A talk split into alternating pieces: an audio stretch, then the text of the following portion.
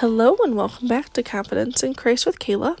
I hope that you have enjoyed our mini series of the five senses um, and just getting in closer proximity to Jesus and um, just being in the here and now with Him and realizing that um, there is no what in our lives that He doesn't care about and that we can be here and now. And our five senses are kind of our um, way to experience that. Like they are what unlocks experiencing Jesus right here and right now. And they're gifts, and they're gifts that we can use every single moment of every single day. So, as we finish this up, I just want to read a prayer over you.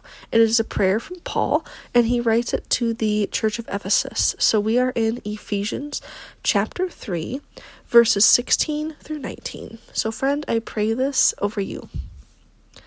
I pray that out of his glorious riches he may strengthen you with power through his Spirit in your inner being, so that Christ may dwell in your hearts through faith.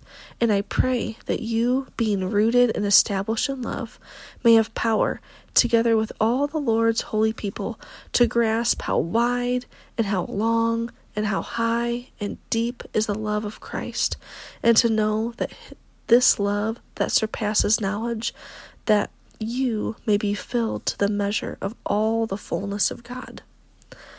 I pray that over you, friend. And I pray that you can listen to every little word of that. Hit repeat if you need to, and just let that soak over you.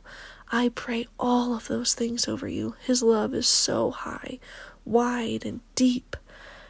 Just for you, He loves you so much and that love will transform you in more ways than you have ever experienced. And you can have confidence in Him, knowing that love and knowing that you have the opportunity to be close to Him.